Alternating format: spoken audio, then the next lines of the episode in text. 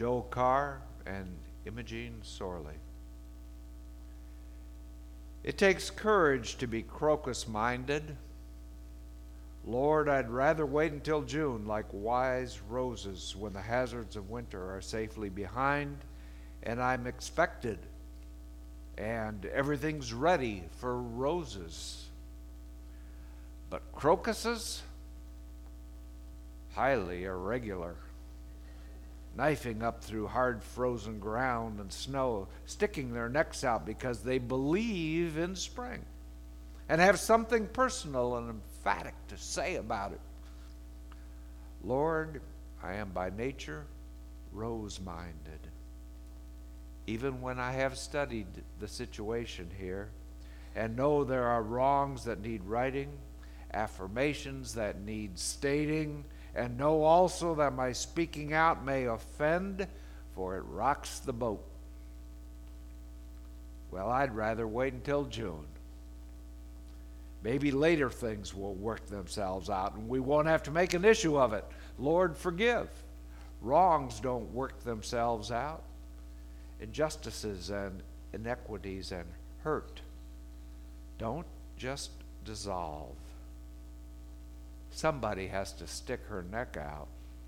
Somebody who cares enough to think through and work through hard ground because she believes and has something personal and emphatic to say about it. Me, Lord? Crocus minded? Could it be that there are things that need to be said and you want me to say them? I pray for courage. Amen. Maintaining our partnerships. When I think of courage, of perseverance, of maintaining vision, and of moving forward, I go back to the effort put forward by the members of Community Church UU New Orleans, Louisiana. When their Sunday service was canceled and evacuation was urged in August of 2005, their members and friends thought they would be away for a few days and then return. That is what usually happened with an evacuation, but not this time. After Katrina, most church members stayed with family who lived away. A dozen for settled for two months at a hotel in northern Mississippi. I reached Pine Bluff, Arkansas before I could find a hotel room. Email and the phone kept church members informed about who was where and how they were doing. One member bought a travel trailer, a temporary home, set it up out by Lafayette, Louisiana, and Hurricane Rita blew through and blew a tree right into the middle of their mobile home. The National Guard did not allow people to return home for two months. 35 church members lost their homes. Several older members, their hopes for life utterly destroyed, reached a quick end of life. An 85 year old congregant, on the other hand, invited 23 people to move in with her. I don't know where they all slept, but they made it work. Post traumatic tension was everywhere. Any hurricane warning brings it back to this day. Surprises were ever present. My son almost dropped out of college in the middle of October. I helped him avoid that uh, resolution. Life in New Orleans was chaotic. Moods flipped from joy to despair and back again in a moment or two. Every home in the church's neighborhood was empty. Water filled the church to the top of its doors. Half of CCUU's members moved away, including all of the families with children, and we had just started to build our religious education program. Four members of their seven member board also decided to move away. But that is just a background because those who made the difficult decision to return had no idea what to do about their church. Its sheetrock was already getting moldy. Bookshelves had collapsed. Books were here, there, and everywhere. The electronic piano had floated into the foyer. Interior doors were blocked by soggy debris piled up behind them. As members began to fully realize the difficulty and the size of the task ahead, it became increasingly difficult to hold any sense of hope, any dreams for their community and the partnerships that they had formed there. The one place, though, that they found a flicker of hope was with the Gulf Coast Relief Fund.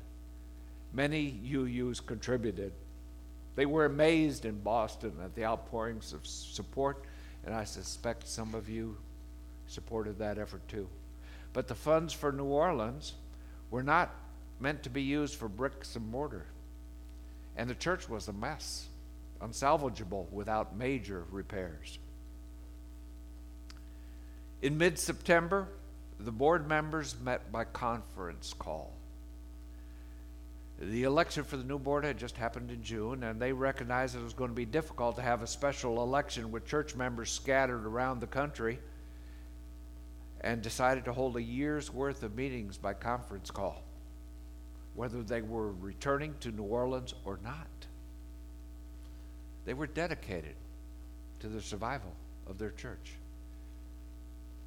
And after the city had reopened early in November, Community Church and First Church joined together for their worship services. Its ministers switched the combined pulpit one week on and one week off. And these joint services lasted for a year. And during that time, the members of both churches realized their commonalities, but also realized that there were a few significant differences between the two congregations. Let me give you some numbers. Some of you have asked, and been surprised, but the community church had 73 members when I went there. It moved to 98 in three years. But the 2006 report, post Katrina report, showed its membership at 53. Almost half had left. In the subsequent years, 33 of those 53 either died or moved away. With 20 pre Katrina members, that congregation again has 73 members. And it has done that despite the fact that initially they did not have enough money to consider rebuilding a church. They had no place to go. And CCUU's option A was no place to worship. But a major surprise arrived one day a check came for $29,000. Community Church UU in New York City had sent a letter saying a trust fund had matured and they wanted to help their sister church in New Orleans do whatever it wanted to do. That surprise, even the term sister church in New Orleans, something never heard of before, was a surprise. But it led to the thought that maybe we can rebuild. Meetings were set up, the board, the past presidents, and then the entire congregation began to consider rebuilding option B.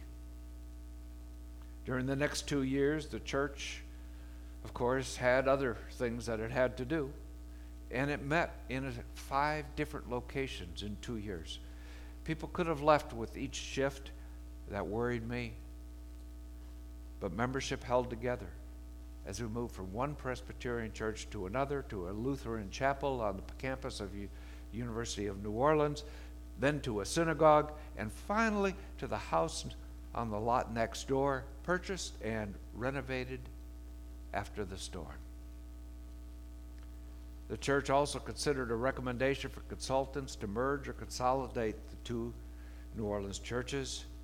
Three votes were held all were overwhelmingly negative, but with these negative votes on merger, the members of the church committed themselves each and every time to rebuild. I think all of you know that I like to tell stories as I begin a message.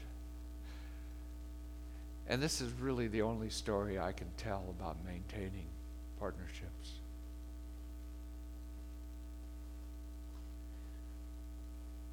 It's been the most significant story I've ever heard of a congregation that kept at it. I'd like to tell it to every Unitarian Universalist in the country, and if the place and time was right, I would do so. But this church had the advantage of having a number of consultants, and at each step with each consultancy, the people who were the leaders of the congregation sat down and figured, what can we take from this that will be of use to us? And so they developed a plan. First, it was a plan, a five year plan, with a proposal to rebuild committees, establish a choir, put a religious education program back into place, affiliate closely with the other two UU churches in the area, and have four special services each year, all the UUs in the area, one of them being a jazz funeral, and the other was Earth Day in the park.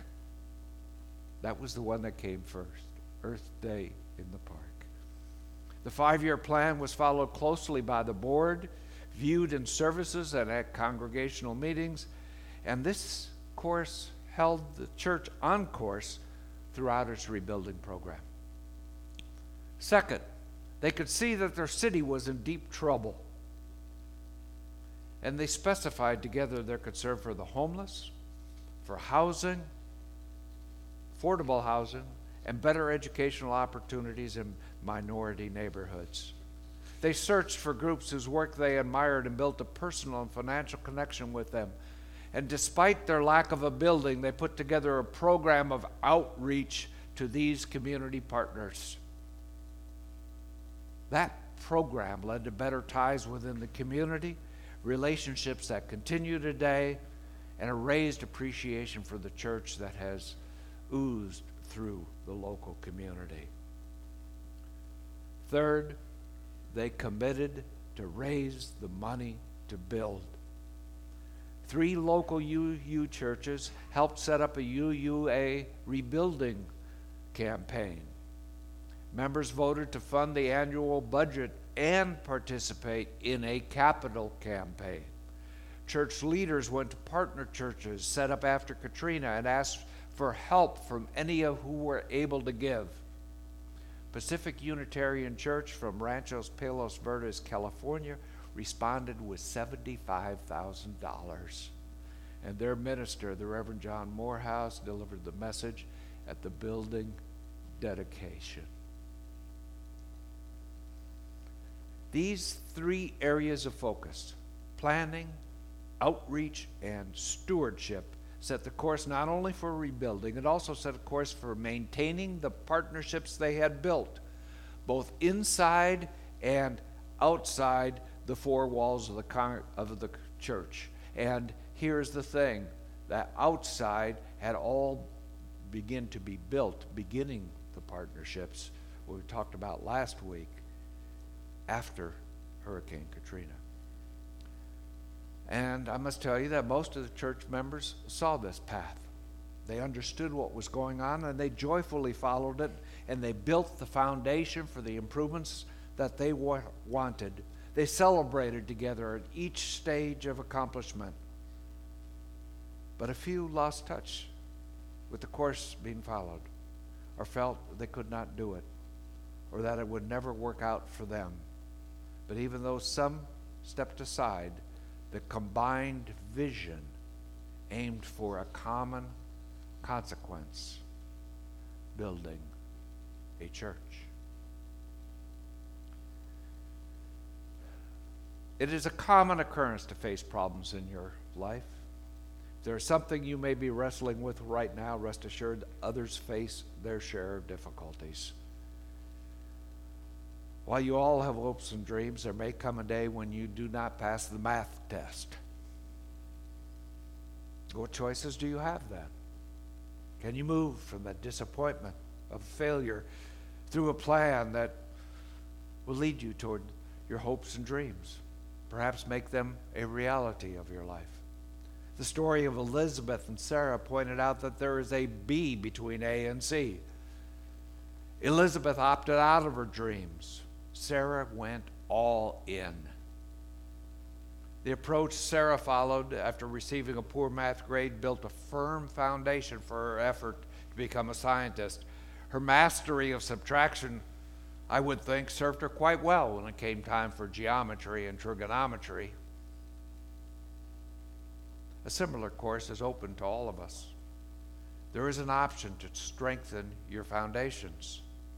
Keep moving forward and aim for the consequence you desire, knowing there will be, and this is important, and we should never forget it, there will be other actions that interfere along the way.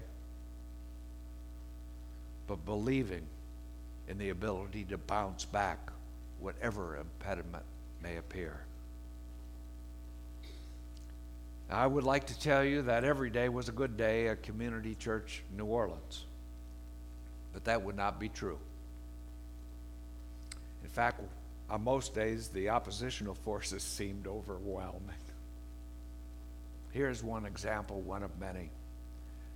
Church leaders were shocked when somebody let us know that FEMA had changed its rules.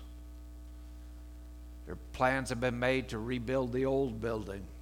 An architect had been hired and paid. But we were told that that old building could have been refurbished if we had started earlier, but now it was too late. All new construction had to be elevated five feet. That was the rule for the entire city of New Orleans. This surprising development cost the church $28,000 in architectural fees for nothing that would result from it. But its leaders stepped back. They realized they had just not been funded for the construction earlier and would need to step, start over. And in starting over, they chose a passive solar construction, a proposal for a new congregation that would reduce their energy costs by 50%. And that environment Mentalists in the congregation, and 350.org was there, applauded a new course for bouncing back. Uh, you have heard this story because it rests aside the program already set in place in many congregations, but this one in particular. You have plans here and a full range of programs for your members and friends and anyone who wishes to come here. Your long range plan should be revised after your new minister arrives. That is commonly done. But meanwhile, steps are being taken to reaffirm the ties that bind this congregation together. The hearts that you see outside are one way of doing that. There are many opportunities in place that allow people like you to gather for discussion or activities here at North Lake. So you have plans. But North Lake's outreach into the community, led by your social justice team, has connected with organizations that provide services and promote causes that you admire and you have chosen to support. With the encouragement of your former minister, this congregation has found a way to build some strong connections with programs offered on the east side, and you should applaud yourself for doing so. It has been quite an effort. One does not sneeze at $131,000 of contribution to the local community.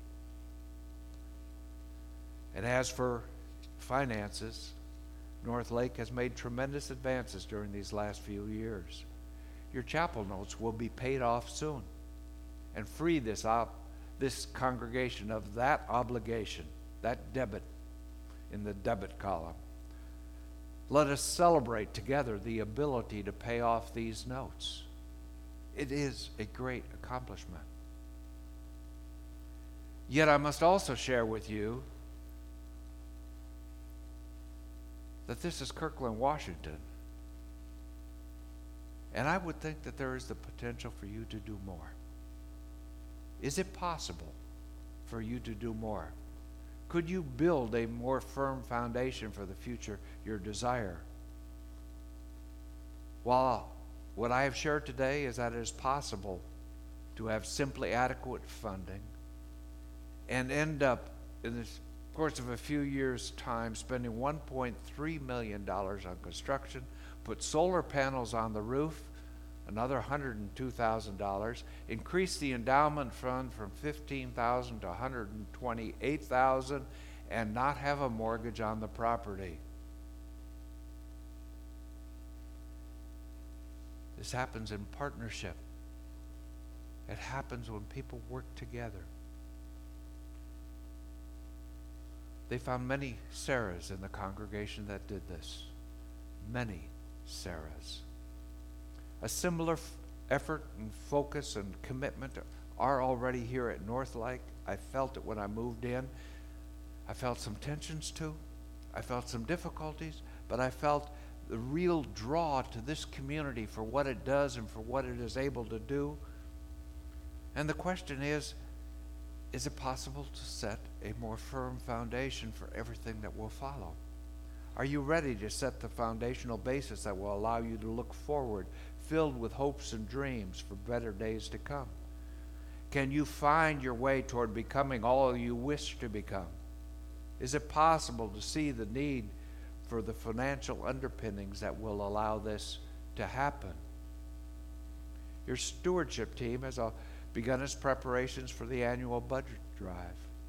You will see this year the offer of a bronze budget, a silver budget, and a gold budget. Communication breakdown, I think of uh, Led Zeppelin when I say that. Um, communication breakdown can occur. And it's important to know what it is that this congregation is looking for. Therefore, you will see this year a bronze option, a silver option, and a gold option beforehand. As you look at who you are and what you wish for this congregation, please remember Elizabeth took one path, Sarah took another. What a wonder it would be if this church was filled with Sarahs. May the love in your heart find love in the hearts of those around you. May you look to do what you can do to maintain the very precious and beautiful partnership already established here at North Lake UU. Namaste.